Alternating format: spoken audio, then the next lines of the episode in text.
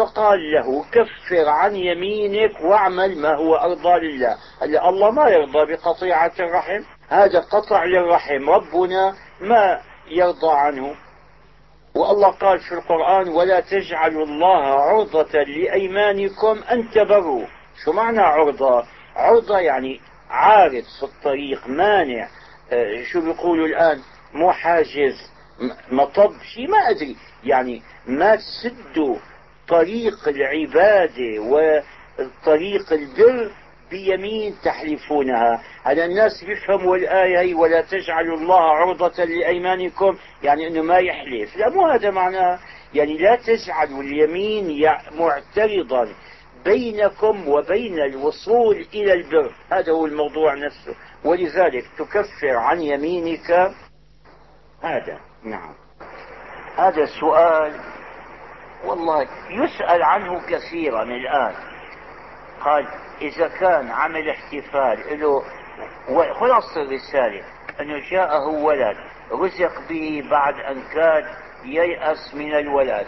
قال إذا جمع الأهل وعمل وليمة يعني عمل على تعبير احتفالا صغيرا هل هذا حرام؟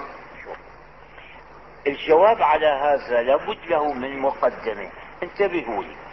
الأعمال قسمان. في أعمال دنيوية خالصة وأعمال تتصل بالدين يعني إما عبادات أو عادات. فأمور الدنيا كلها جائزة إلا إلا ما نص الشرع على أنه حرام.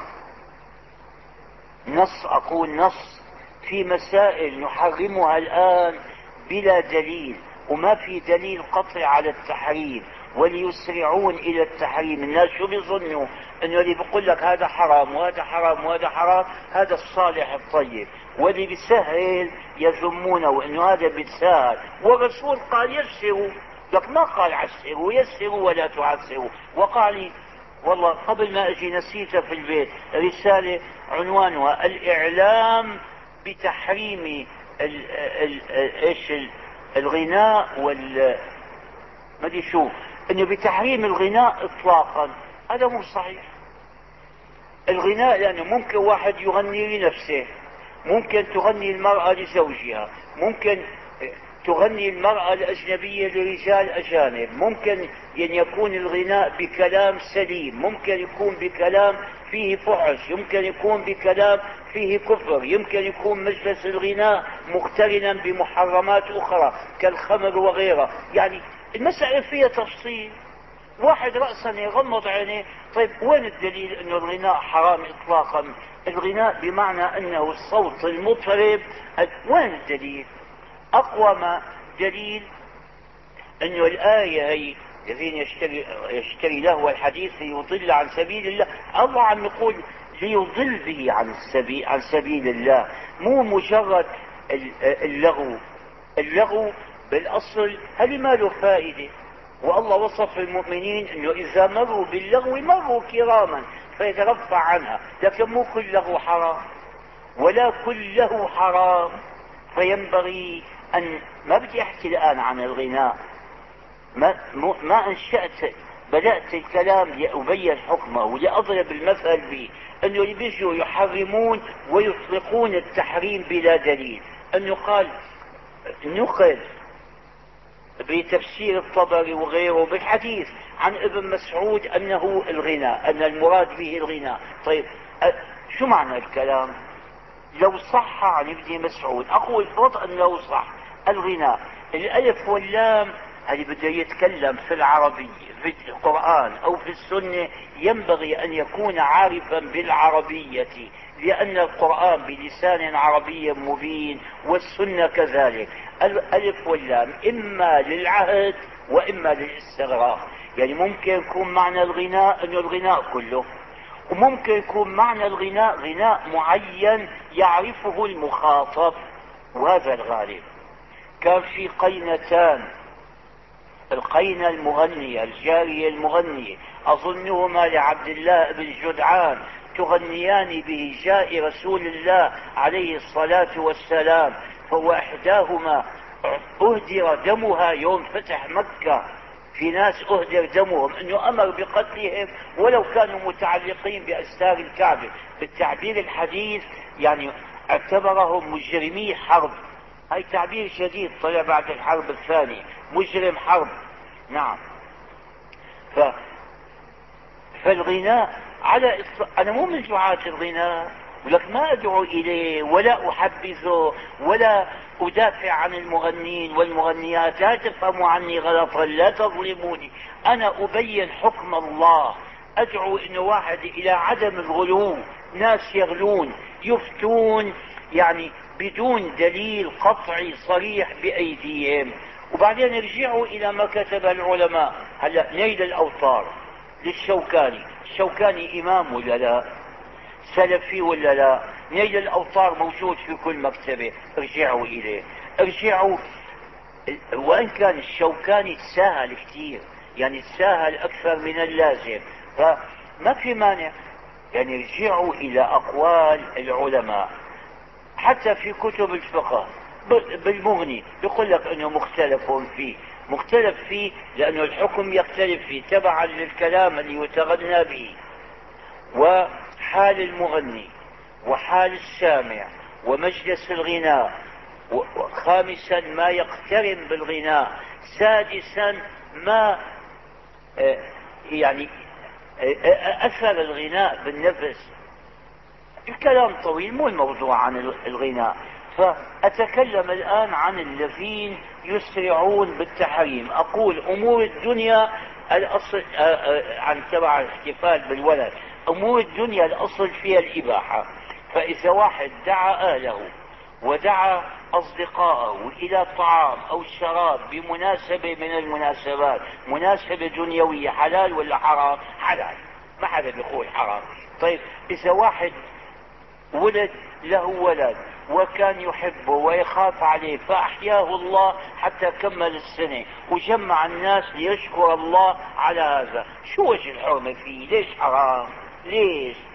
إذا كان يقلد الكفار فيما يصنعون تماما ومسائل تعتبر عندهم من الطقوس بيشعل شمع وبينفخ الشمع وبيقول هذا في غنية إنجليزية ما بعرف انجليزي أنا نغمة أسخف نغم في الدنيا بيقولوها لا فيها الحاصل إذا كان تقليدا محضا تقليد غير المسلمين هذا أيضا في تفصيل. إذا قلدهم في أمر من أمور الدنيا ما في مانع. كلنا عم نقلدهم في طعامنا في شرابنا في وسائط انتقالنا في أدوات بيوتنا في مستشفياتنا. كل عم نقلد الافعال هذا بيقول حرام. في سلاحنا في معاركنا. فما حدا يضيق الأمور؟ أما تقليدهم فيما هو من الدين؟ لا. فيما هو ما يتصل بالدين. فإذا كان الاحتفال هذا يعني إذا كان احتفال اولا الكفار بعيد الميلاد اللي بيسموه مولد زيد أو عمر أو ولد أو أب أو شيء فيه معنى ديني. أو وعملناه يكون حرام. وإذا عملنا مثل ما عملوا تماما بنفس الهيئات وشيء حتى ما يشك الداخل إلى مكان الاحتفال هل هو داخل إلى احتفال بولادة ابن لنصراني أو ابن لمسلم؟ أيضا أقول لا. أما إذا كان مجرد اجتماع على طعام حلال وعلى شراب حلال وعلى أنس وعلى شكر لله إنه أنعم عليه ما المانع؟ هلا قبل سنتين يمكن احتفلت جامعة الرياض بمرور 25 سنة على إنشائها. ما حدا انتقد عليها ولا حدا جاء قال إنه هذا لا يجوز. ما الفرق بينه وبين الاحتفال ببلوغ؟ آه، آه، ابني أنا خمس سنوات سبحان الله العظيم. فيا إخوان الميل هذا للتحريم بلا دليل هذا لا يجوز. لا يجوز. حتى ربنا قرن على لسان الكفار يوم القيامة بده يخلصوا أنفسهم. قولوا ما أشركنا بعدين خلال الآية ولا حرمنا من شيء. فاقترن الشرك بالتحريم بلا دليل. حديث هذا ابن حاتم أن يتخذوا أحبارهم وأربابا ورهبانهم نعم أربابا من دون الله. فسر اتخاذهم أرباب بأنهم كانوا يحرمون عليهم بلا دليل. فالتحريم بلا دليل لا يجوز. ما تقولوا الله قال ما تصف ألسنتكم الكذب هذا حلال وهذا حرام. التحريم لله. التحريم لله. ولا يكون إلا بدليل قطعي. ولذلك اليوم أحرجتم الشباب لا تحرجوهم فتخرجوهم. مو كل شيء تقول هذا حرام وهذا حرام وهذا حرام وما عندك دليل على التحريم. ولكن أنت الاثم عليك بهذا يا من يحرم بلا دليل أكبر من اثم من يرتكب الحرام. نعم. أكثر ما يسر المحدث في الإذاعة أو الكاتب في الجريدة إذا كان بينه بين الكاتب والقراء وبين المحدث والمستمعين كان تجاوب ومشاركة. فأنا أشكر والله الإخوان الذين كتبوا إلي بشأن البنت التي قرأت مشكلتها. تذكرون أنني قرأت عليكم جانبا من كتاب كتاب طويل ومؤثر وفي تفصيلات بنت من مصر ملاحظة أنا تأخرت بإذاعة الرسالة حتى يعني ذهب أبوها وعادت أسرتها ما أحببت أن أعرضها وهم هنا في المملكة. ولم أذكر اسما. ولا عينت مكانا أو شيء يدل على صاحبها. هذه البنت هداها الله. فأرادت أن تتستر وأن تعود إلى الحجاب الشرعي فوجدت من أبيها أنواع الأذى ومن أمها يعني يحملونها على ما لا يرضي الله. قال بعضكم أن هذه حادثة نادرة. ما هي نادرة؟ ثقوا أكيد أنني أعرف كما قلت لكم في الشام وفي مصر وفي الأردن البلاد التي أتردد عليها أعرف كثيرين من الشباب وكثيرات من البنات هداهم الله فرجعوا إلى الدين يجدون المقاومة من أهليهم. فهذه تقول ماذا تصنع؟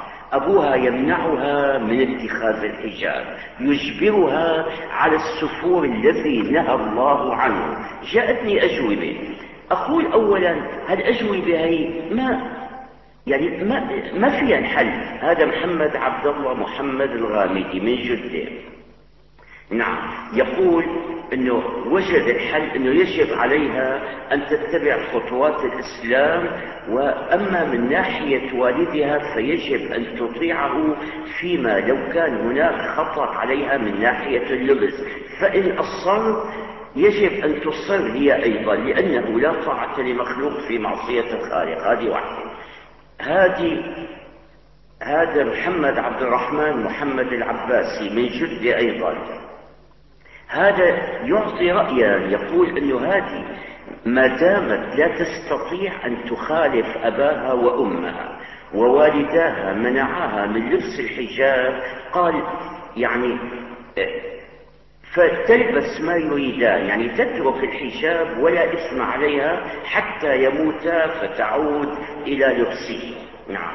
هذا بيقول لي محمد أحمد هادي العسيري من الطائف إنه إذا كانت الشريعة الإسلامية تقول بأنه هي البنات اللي لا عائل لهن إنه هذه تؤخذ قال البنت هذه إيش الحكي مو واضح تؤخذ وين تؤخذ؟ ما أدري ما هو واضح. نعم. هذا ما في اسم. هذا يعطي حلا طريفا. يقول إنه هذه عنده ولد والولد مناسب يأخذ البنت فيزوجها لولده شوفوا أخي الحلول كل هذه ليست حلولا بالمعنى الصحيح. ما لا شك أبدا بأنه إذا أمر الأب أو أمر الأستاذ في المدرسة أو أمر حتى الحاكم السلطان بما يخالف أمر الله كل مسلم على وجه الأرض يعلم أنه لا طاعة لمخلوق في معصية الخالق. صحيح بس الإشكال ما هنا؟ لكن الإشكال البنت ماذا تعمل؟ هي هل تقدر على مقاومة أبيها هي أقوى ولا أبوها؟ أبوها أقوى منها. لا سيما أن أمها تعاون أباها تعاون أباها على أمرها بالإثم إيش تعمل؟ تخرج من بيت أبيها بنتها. إذا خرجت أين تذهب؟ وين تروح؟ ماذا تعمل؟ ما حدا عطى حل. هذا اللي عطى في هنا بين الأجوبة واحد أفتى بأنه يعني لا مانع من أن تمتثل لأمر أبيها لأنها بحكم المكرهة لو قال أنه لا تخرج من البيت أنه هي لا تخرج إلا قليلا هذا حل صعب جدا لكن ممكن التطبيق على الصعوبة طيب تقول في رسالتها أنه عندما يأتي الضيوف إلى الدار أخذنا هي عادات الإفرنج مع الأسف عندما يأتي الضيوف يجبرها أبوها أن تبرز أمامهم تقعد أمام الرجال الأجانب. طيب يعني المشكلة قائمة. اللي بيقول لي إنه عليها أن تتبع أمر الشرع. هذا ما في خلاف فيه. هذا مثاله مثل لو جمعنا مجموعة من الأطباء ومريض ما عرفنا كيف نداوي. بيجي بيقول لك يا أخي الصحة أحسن من المرض. أنت عليك أن تعود إلى صحتك لك عمي ما كشفت أمريكا بهالكلام. أنا عارف إنه علي أن أعود إلى صحتي لكن كيف أعود؟ ولذلك المشكلة لا تزال قائمة مشكلة البنت وأمثال هذه البنت. من الشباب الذين شملتهم الرجعة إلى الدين اللي حدثتكم عنها وقلت لكم أنه الآن بحمد الله في بلاد في البلاد العربية اللي حولنا هذه في مصر وسوريا والأردن وفي تونس بلغني في رجعة إلى الدين أي بعمل الله يعودون. لكن ماذا تعمل البنت التي يأبى عليها أبوها أن تعود إلى الحجاب وإلى التمسك بالدين. يا إخوان المشكلة لا تزال قائمة. اللي عنده حل يكتب نعم. هذا السؤال من طالب.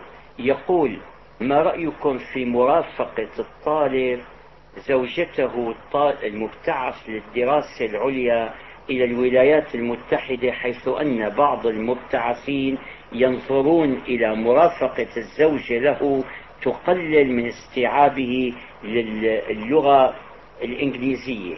نعم هذا هو السؤال. الموضوع تكلمت فيه قبل الآن. يا إخوان أنا أولا يعني أرى لمن يستمع مني ألا يذهب إلى الدراسة في الخارج لا في أمريكا ولا في غيرها لما يحف بها من المخاطر. في مخاطر أخلاقية في خطر على الدين. لا شك في هذا أبدا. يعني وسط يختلف عن وسطنا. والمملكة هنا فيها الآن كل فروع الاختصاص العالي جامعات فيها يعني كل أنواع الدراسات. فلماذا نذهب؟ فإذا اضطررنا إلى الذهاب. يعني طالب أراد التخصص العالي بعد إكماله الجامعة في فرع علمي ليس موجودا في المملكة. أنا أقول بأن الشرط الأول في كل مبتعث للدراسة سواء كانت دراسة جامعية أو كان للتدريب المهني أو أوفدته جامعة أو وزارة المعارف أو أي مؤسسة من المؤسسات أن يكون متزوجا. وأن يأخذ زوجته معه. ليش يا إخوان؟ هي مثل واحد. إذا كنت ذاهب إلى مكان ليس أمامك فيه إلا أن تجوع أو أن تأكل طعاما محرما إيش تعمل؟ تأخذ الزوادة معك تأخذ طعامك معك. بلد رايح لها ما فيها مثلا مثلا إلا طعام من لحم الخنزير. أو أن تقعد جوعانا.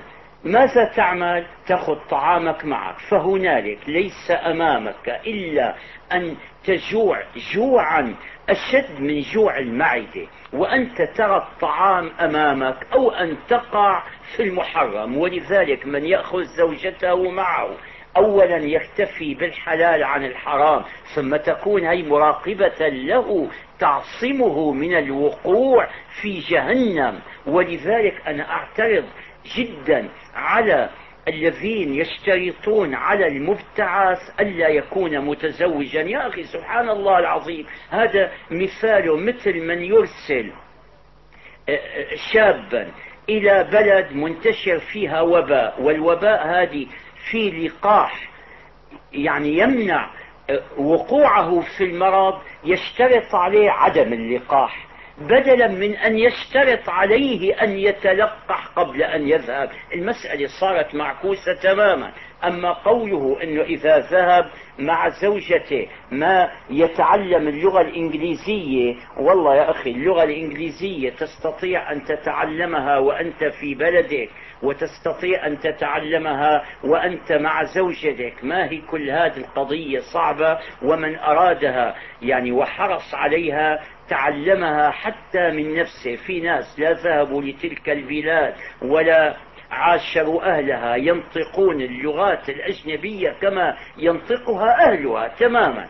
فهذه ثم لو فرضنا أن هذا سيكون ضعيفا باللغة الإنجليزية. نشدتكم الله الضعف باللغة الإنجليزية أخف أو ال ال الوقوع في جهنم. هذا نعم. هذا عم يقول يوجد ولد ماتت أمه وهو صغير عمره سنتين كاتب سنتان يعني فقط وبعد موت أمي تزوج أبوه لم يهتم أبوه بتربيته صارت خالته تهينه تطعمه وتسقي متى شاءت ترميه هنا وهناك كأنها طالبة ثأر حتى أصيب الولد بالبكم وبأمراض لا حصر لها وصارت النساء تشتمها على أفعالها مع الولد فب بلغ الولد هزيلا ونحيلا هزيل نحيل كاتب حامل معه أمراض الطفولة. نعم. والآن زال منه البكم وصار يستطيع أن يتكلم لكن الخلاصة أنه هذا يشتغل. اشتغل. وصار عمره الآن خمسا وعشرين سنة وعنده أموال. قال إذا أوصى بهذا المال لجمعية خيرية أو شبه ذلك. هل تكون الوصية صحيحة وتنفذ حسب الوصية؟ هذا يريد ما قرأت الاسم أن يحرم أباه عقابا له وانتقاما منه. أنا يعني أقول الأفضل ألا يفعل. إيه نعم ويترك الأمر لله. والله إذا كان له حق حتى على أبيه ربنا لا يضيع حق حقا على صاحبه يصل إليه. أما من جهة الوصية فله أن يوصي بالثلث فقط. بالثلث بثلث المال. وبأكثر من ذلك لا يجوز. نعم.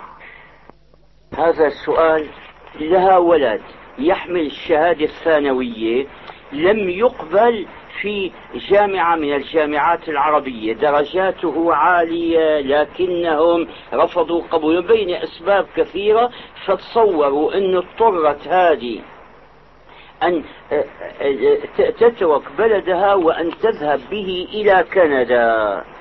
قال تركته. في كندا للدراسة. قال السؤال هل في عملنا هذا إثم مع أنه قوي الإيمان؟ وهل البيئة تغير؟ نعم تغير تغير. ومن قال إنها لا تغير؟ اليوم ينبغي قبل كل شيء ما في شك أنه هي معها الحق. تريد أن تكمل دراسة ولدها وهذا حق لها. والولد يريد أن يتم دراسته وهذا حق له. و رفضوا قبوله. تبين أسبابا يعني لدينه في بعض البلاد. يعني ما بدي أفصل هنا وأوسع. صاحب الدين يعني الشاب المسلم المتمسك يحاربونه لدينه ويؤذونه لتمسكه بعبادة ربه. و فأخذته إلى كندا. هذه معناها تهتم بدينها. لا الحق قلت لكم أن يكمل ابنها دراسته. لكن والله إذا تعارض الأمر بين الدين وبين ما أقول العلم وبين الشهادة. ليش ما قلت العلم؟ العلم ممكن أن يحصل في المدرسة وفي غير المدرسة. يعني من أراد العلم لكن الشهادة أصبحت ضرورية في هذا العصر. هذا العصر يقدر العلماء بشهاداتهم. وهذا بحث آخر طويل هل هذا المقياس صحيح أم لا؟ في وقت آخر. هل الشهادات كلها لا في شهادة زور كمان كما تكون شهادة زور أمام المحكمة. في واحد يمكن يجيب أعلى الشهادات مزورة. تكلمت عنها هذه من من قريب. نعم. فبقي أنه هل البيئة تغير؟ نعم. البيئة تغير والأصحاب يغيرون. فلينتبه الشباب ولينتبه آباؤهم أولياؤهم الذين يعني استرعاهم الله وأمرهم اليوم العرب كانوا يقولون الصاحب ساحب. يعني عن المرء لا تسأل واسأل عن قرينه. ليش؟ قال فكل قرين بالمقارن يقتدي. فليصاحب الأشرار يقودونه إلى طريق الشر وليصاحب الأخيار يسيرونه في طريق الخير. قال مع أنه قوي الإيمان. الحمد لله قوة الإيمان لكن الإيمان قبل الآن قلت لكم أنه ينبغي أن نحافظ عليه وألا نعرضه إلى الخطر ولك يا ناس يا أيها السامعون والسامعات نحن نعيش في عصر غلب عليه الفساد. الفتن من كل ناحية. هلا فتنة في من جهة النساء وإثارة الغرائز فتنة من جهة الشبهات والدعوات الباطلة والمذاهب الخبيثة المنحرفة. فتنة المال فتن كثيرة كثيرة جدا. يعني أحاطت بنا الفتن من كل جهة. فما نعرض أنفسنا لها بل نبتعد عنها. بعدين في سؤال آخر السؤال يرد كثيرا من الذين يدرسون خارج البلاد. من ألمانيا جاءتني أسئلة كثيرة ولما رحت هناك في الندوات أيضا سألوني أنه في عندهم قال آه، ضريبة آه، آه، تؤخذ عند شراء الأغراض. قال كل غرض مكتوب عليه حاطط لي هنا رموز وشيء ما أعرف. نعم زيادة على الثمن. قال الضريبة هذه يعني وفي ضرائب أخرى تؤخذ يعني بلا حق وبالمقابل آه، إذا وضع مالا في مصرف أو شيء لابد أن يحسب له عليها شيء. قال هيك عندهم هناك. فهل يجوز أن يأخذ من هذا المال الحرام اللي يضم إلى ماله هذا ربا في الحقيقة. أن يحوله إلى هذه الضرائب والله أنا ما أقول رأسا بأنه هذا يجوز لكن إذا بالصفة التي يقولونها ويذكرونها أنه واحد يعني ألزم آه، بشيء يعني جاء من قوي يريد أن يغصب منه مالا بلا حق وهو جاءه مال واحد أعطاه حاصل يعطي منها. إذا كان يعني الحالة كما قلنا آه، يعطي منها وإلا في الأصل أي الربا كله حرام يحرم أخذه ويحرم عطاؤه. نعم.